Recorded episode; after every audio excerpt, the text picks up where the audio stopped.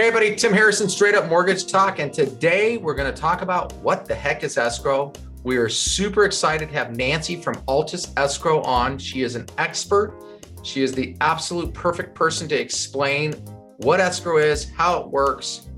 And I don't know any of this stuff, so let's get started. Hey, Nancy, thanks for being on. Um, I wanted to let people know what escrow was and all that good stuff. And when I thought about like the expert to explain this, I thought Nancy's the one that trains escrows throughout the country. She's kind of the best expert I know in the business. And so I said, I'm going to call Nancy to see if she'd do it. So thank you very much for being on. I really appreciate it.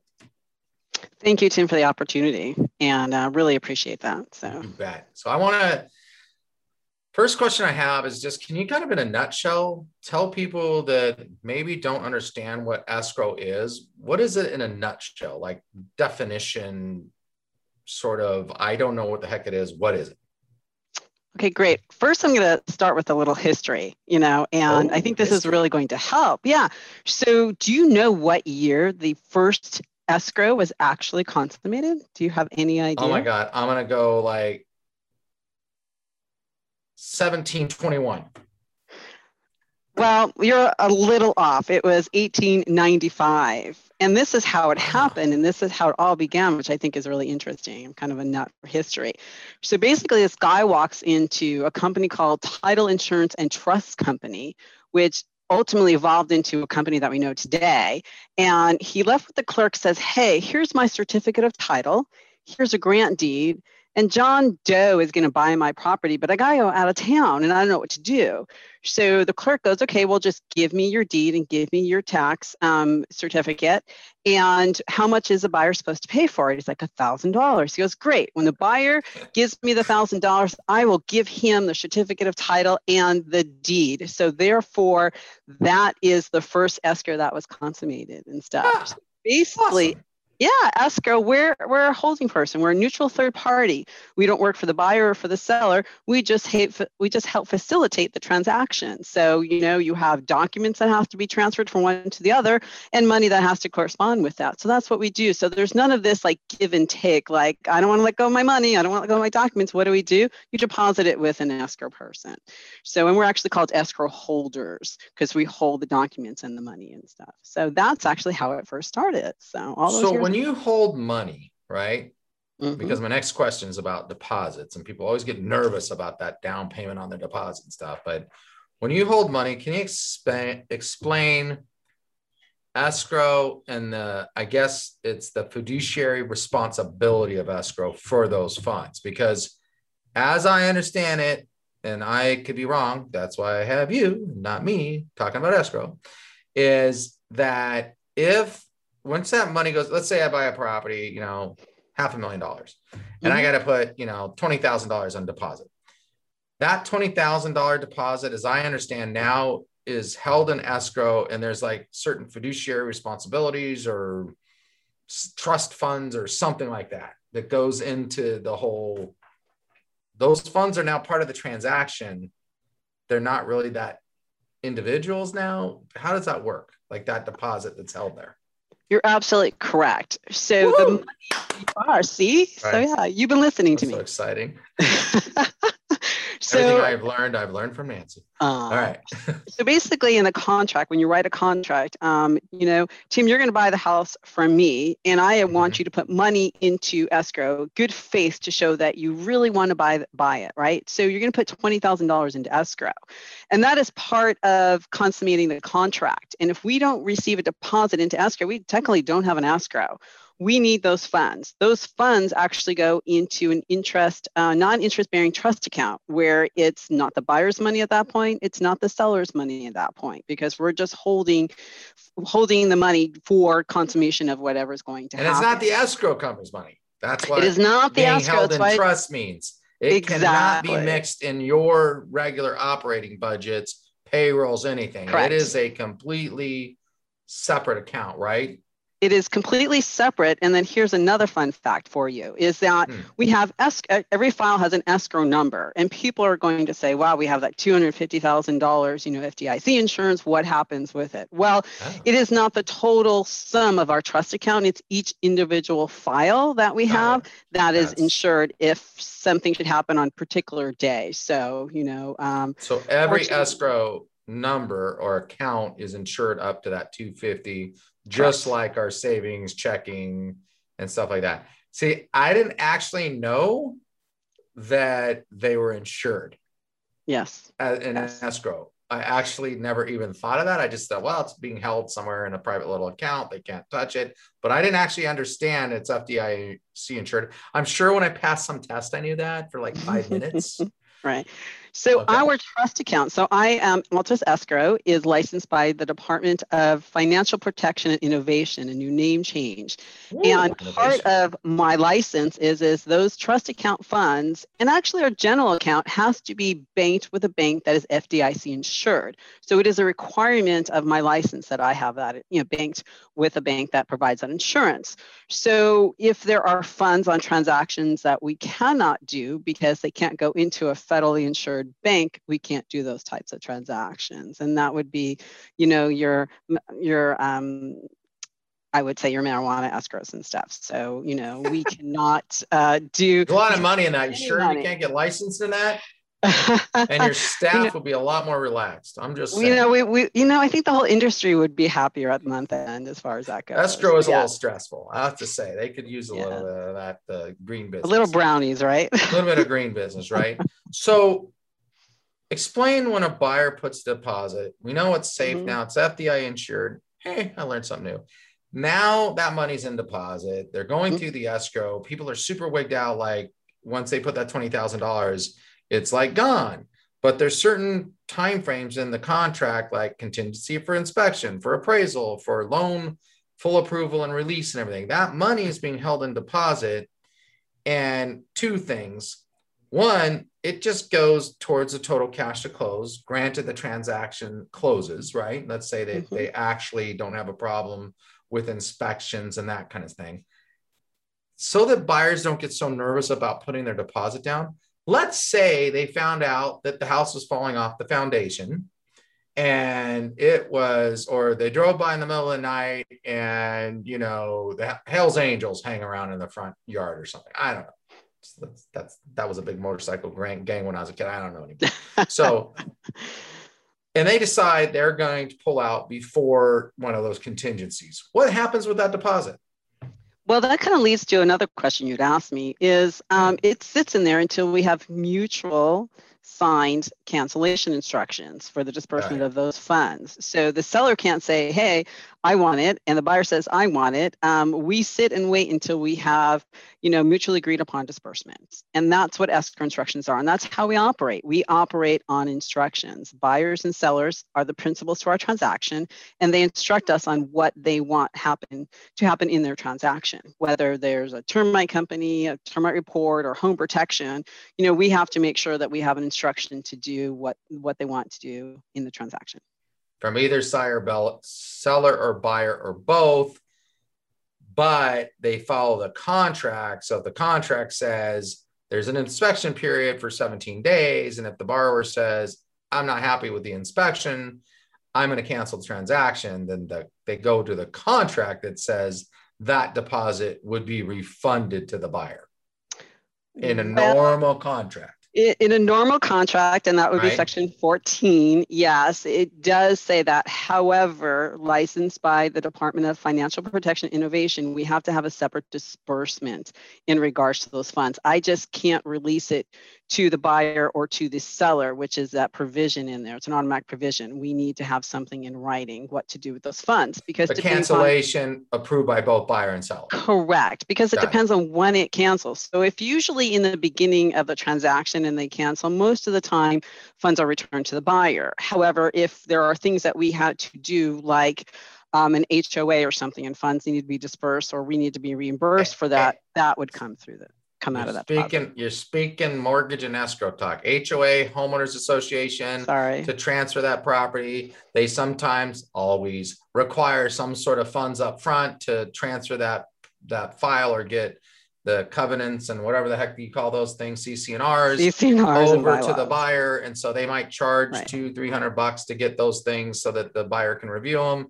If escrow or somebody's had to pay them, then of course they and you cancel later, they're going to want those funds because they had to pay for them out of the escrow. So Correct. that's what she's talking about with like other potential bills, or maybe the termite was already done, or whatever else. There might be some restrictions on that bet- deposit. But in a normal case, that kind of that, like you said, the escrow or the cancellation of that escrow happens real early. Like the Correct. that's why they have the inspection period on the property in that seven to 10 day period of time because they want to make sure that before money starts getting spent, before we start paying for CC&Rs, before we start paying for termite and all that, that we either find out whether it's a go or not, because otherwise there's no reason to spend anybody's money and the refund gets 100% back to the buyer because they cancel.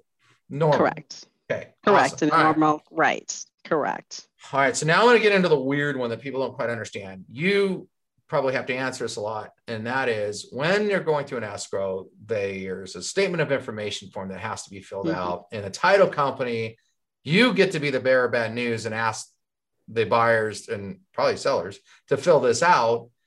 But it's really for the title company to get sort of on find out information. Can you explain what is the statement of information? Why do they use it? Why is it important? Sure. So statement of information, or as we call it, an SI, you, you might see it um, named that way, is a form that you complete so we can tell um, basically things about you. So your social security number, your, your um, driver's license, where you've lived, where you work. The reason why we need that information is because things are recorded, such as deeds of trust or liens against people and against property. That part of our job, our facilitator job working with the title company, is to clear those liens. So if someone had a common name like Smith, Jones, Gutierrez, Harrison. Rodriguez, Harrison, mine's a little different, Silverberg. Um, Right. But yeah, we're a little different. So if if you have such a name, you know there could be thousands of liens against that same name. You know the likelihood is, you know, it could be someone else. So we need that information. Could be somebody else's child support, not Tim Harrison, Tim Yes. Clay Harrison, right? They ask for the middle Yes. initial. They ask for as much detail as possible, especially if you have a simple name like mine that you don't just put Tim Harrison on your documents. You probably fill out that stuff and say Timothy Clay Harrison because you want to try to differentiate as much as possible from some other deadbeat Tim Harrison. There's no deadbeat Tims. They're all fantastic. Tims are great people is it Tim or but- Timothy? right. But I'm going to put Timothy on there because I want to make sure I'm weeded out.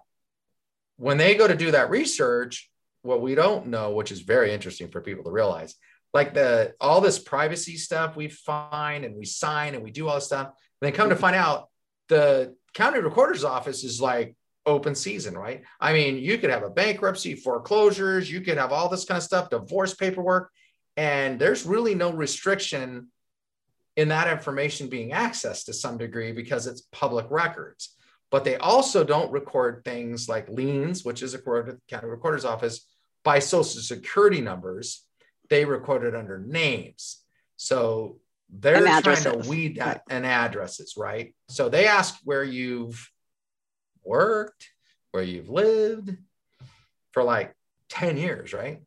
Yeah, for 10 years. Because typically, if there's a lien out there, a judgment out there, it's only good for 10 years.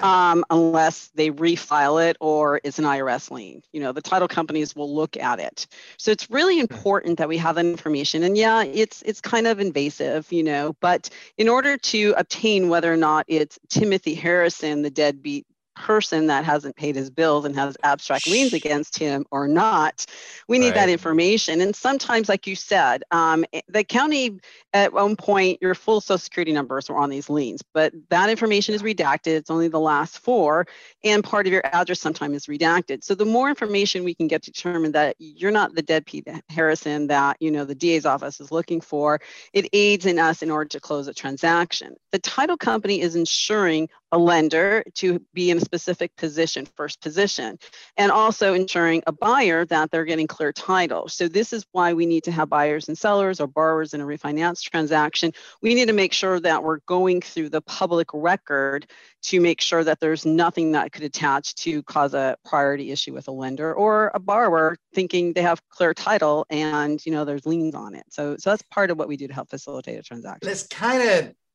you know, I'm going to do a title insurance deal with the, my title team, but it kind of it's so closely tied. I kind of have to explain that a little bit right now. So mm-hmm.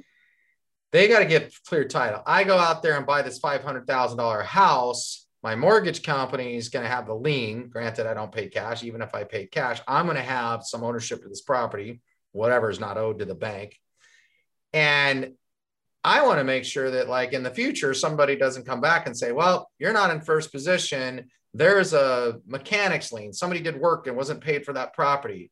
There mm-hmm. was some suit or whatever and a judgment against that property, and all of a sudden, I thought, or the and the bank thought they had clear title."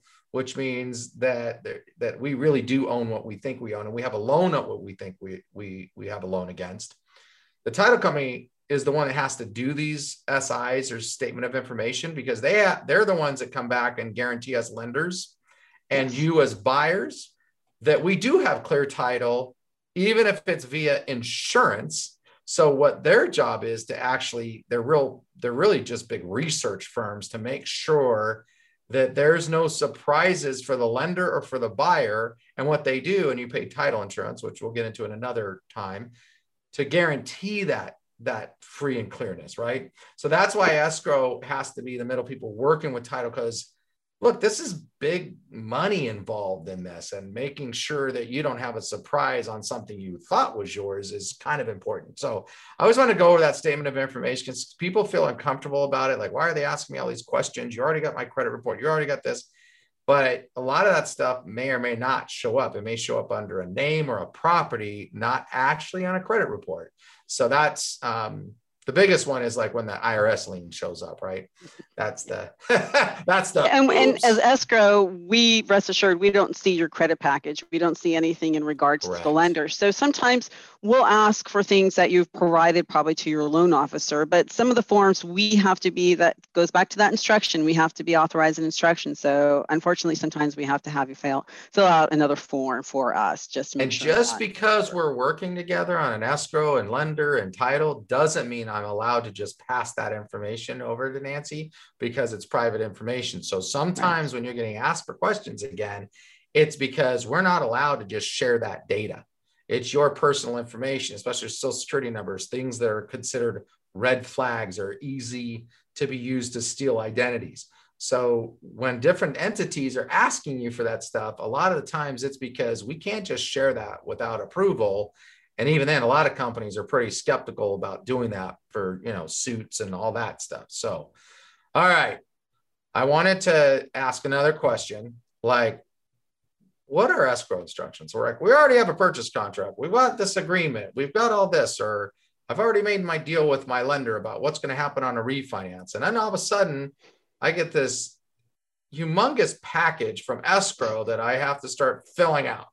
Like I already did this on the purchase contract. What? Why the escrow instructions? Because it's escrow- basically the same kind of thing some of it's the same, but some of it is to once again instruct us to do certain things. Like we are to obtain maybe a disclosure report for you, we are being telling you our money is going into a non-interest bearing trust account. We prorate taxes on a 30-day basis. So these are things that we are instructed to do specific to what we do. We don't ever see the property. So I really I'm not concerned with if you maybe, you know, have an issue with the drapes fell down or something like that. We don't get into that and some of the information that's on the contract in regards to inspections um, in regards to lot lines or something. We just need to have something in to authorize us to do what we need to do to help you consummate your transaction. All right. So they get the escrow instructions, they sign. A lot of the stuff is again what was in the purchase contract, but sort of a, your stuff looks a little bit more legal, right? I mean, it sort of feels a little bit more and I guess now that contracts are done with DocuSign and it's all typed in there on the purchase contracts, it looks pretty legal too. And of course, there's all this mm-hmm. legal terms and everything. But right. the escrow is really, other than the things you mentioned, restating what's in the purchase contract. You don't change anything from the purchase contract without an amendment saying we're changing this from what was agreed on initially, correct? Correct. So our escrow instructions mirror the contracts, as you Perfect. stated. And when we start doing escrow amendments, then we're actually changing what was once agreed upon. Um, it could be a vesting, it could be a credit for closing costs or something. It could be now they want a home warranty. Yes, I legal, see your title out there. Legal terms, vesting. Yes. So best vesting is how you're going to hold title. So is it just going to be Timothy Harrison? And are you a married man or a single man, an unmarried man? Um, depends on depends on the mood of the wife. If I'm still married, but so far so good. 33 years later, okay. But right. yeah, so vesting is you have to instruct Nancy and team or the escrow company how you want to hold title. Do you want to hold it as joint tenants? Somebody dies, it goes to the other person.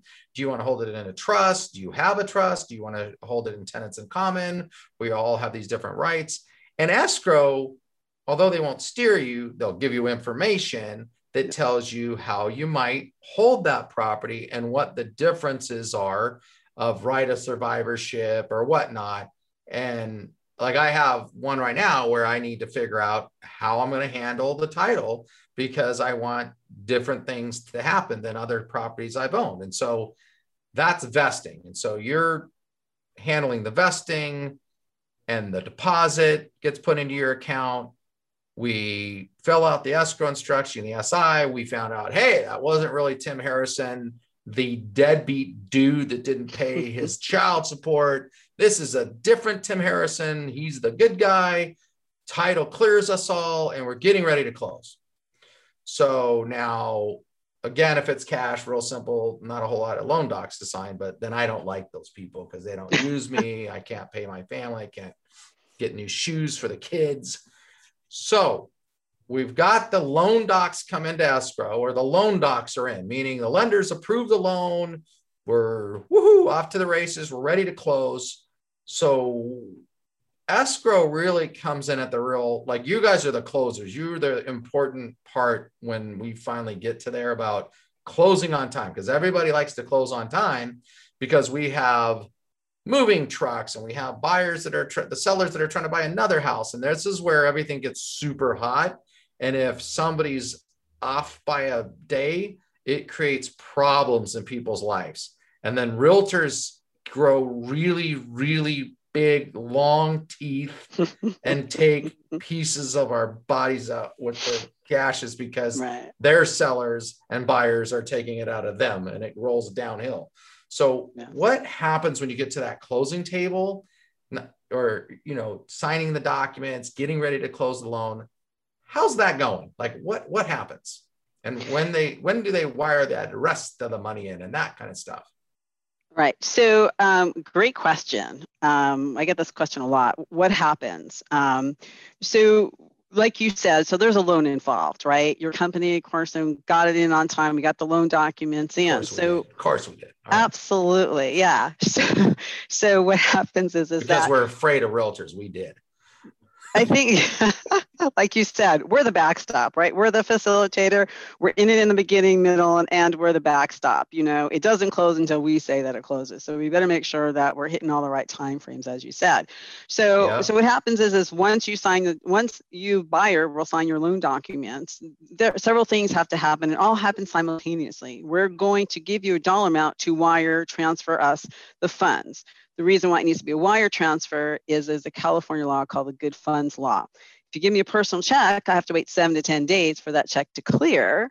Um, and you know the realtors by then i'm sure i will be less than my current height at that particular point in time right. so a wire transfer is the best form of good funds um, that we have you wire your funds in that package that loan package gets split up most of it goes back to your right. company the lender or and most of it goes to the title company we make sure that all those things that um, the buyers and seller agreed upon are in escrow. We have a clear title termite if they're supposed to be a termite. The title company is satisfied with everything we've given to them. You have your home warranty, your home protection. Then at that time, the funder reviews it, they'll fund the file, and they'll fund that money over to the title company. Once the title company gets the funds and we authorize them, we say, yes, record the transaction, they'll record the grant deed and they'll record your deed of trust. At that point, once it records, then congratulations, buyer. That is legally your house. Whether or not you have possession when it closes depends on your contract. Some days it could be the same day, some days it could be three days later. Then and that's that, because like the seller doesn't want to move out and find out like the person lost their job last second and they can't really close and they just moved out of the house that they're still going to own because some tragic thing like a loss of job or death or something happened. So a lot of times if the people are living in the house, there's going to be three plus potentially th- three days is the most common right. that the seller kind of has time after close to get out of the property. So let me back up a couple of things. Okay. So you said title gets the money, even though the escrow is the middle people and everything. And the reason the title gets the money, remember back to what we were talking about, title guarantees the clear title to the property. Title wants to get that money, the title insurance company, they want to handle the payoffs on the old loans or the seller or whoever, because remember who's responsible if there's a problem in title in the future? Not Nancy and escrow, not the Tim Harrison lender. It's the title company who's insured that. So they're very controlling. But I guess if I was insuring like five or six hundred thousand, I'd probably want to make sure that I handle paying off Guido, the loan shark that had the loan against the property, and making sure that the paperwork signed and I have proper documents to say, uh-uh, dude, you were paid off, Guido, go away, right? So that's why the money goes to title, so they can handle the payoffs, and then they can say payoffs are cleared. Nancy at escrow title agrees to let this record. And that means it goes to the county recorder's office, where it's all public information again. And that deed, the deed, the thing that says that's an ownership of yours, with the exception of the fact that you owe a note to the mortgage company, is on record. So if I lose that information because I'm forgetful like that, I know somewhere in the county recorder's office there's a document that says I own that property as long as I pay the bank what I owe them, right? So that just to give you why title company gives that information. When you close the loan out, right, or you close the escrow out, the funds have come in, the title's done it, you've recorded. Now you're closing the file. And there's usually a few hundred bucks that get sent back to the buyer. And why don't we balance right to the penny? Why do we always have a little bit of extra money? It has to end up going back to the buyer anyway within how many days?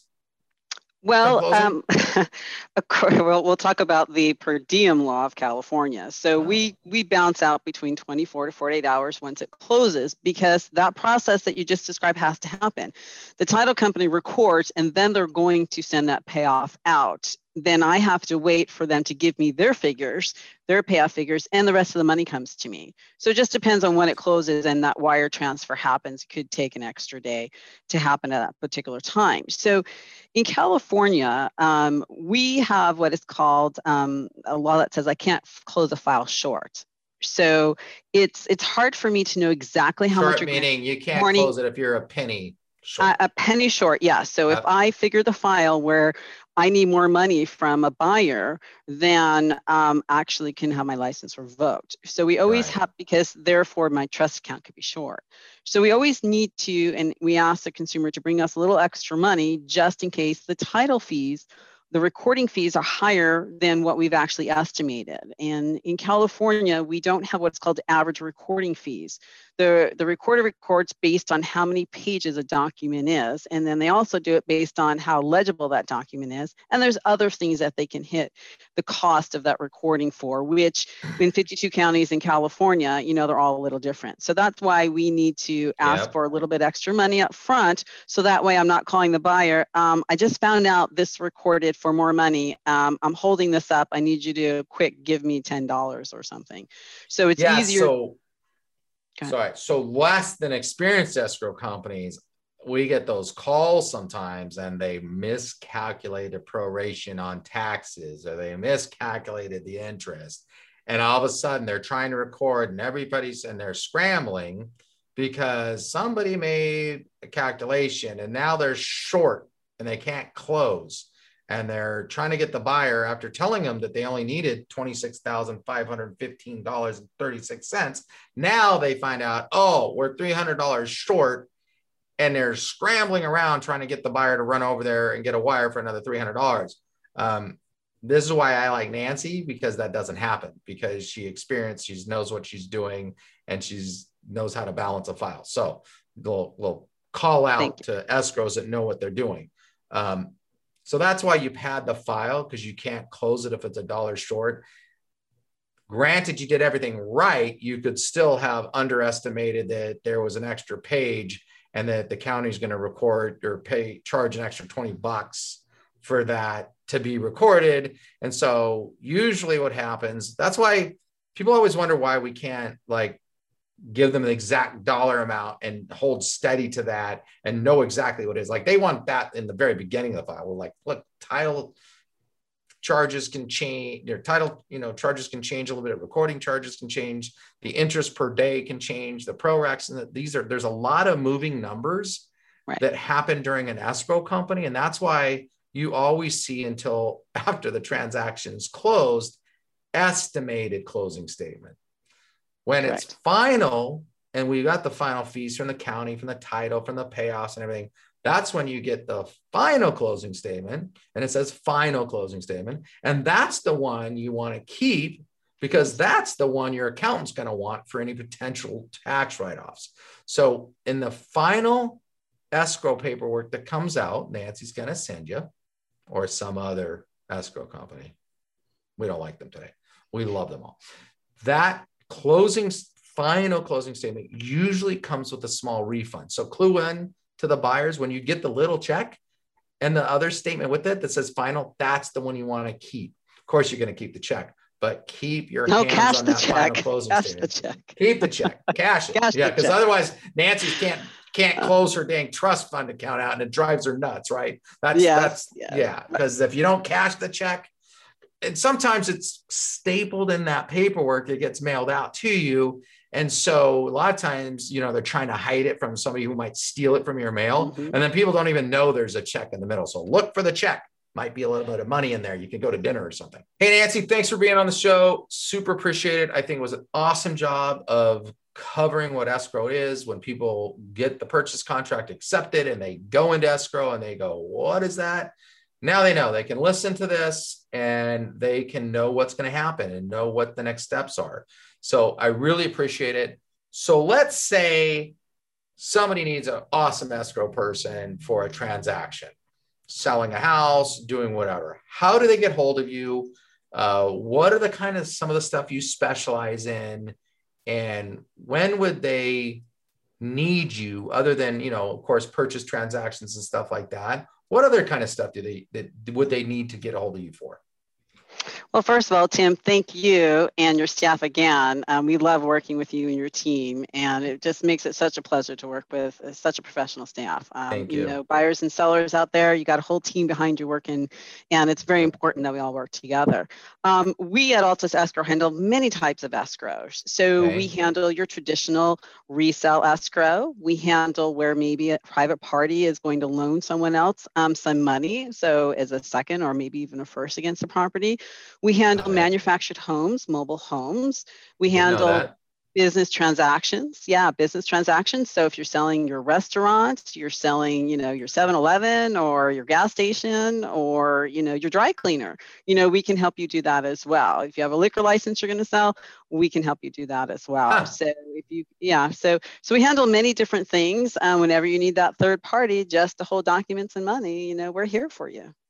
And you could reach me awesome. at um, my phone number is area code 909 920 9187. I'll repeat that 909 920 9187. And you can email to make the email address easier for you. You can put info, I N F O, at altus, A L T U S, escrow.com.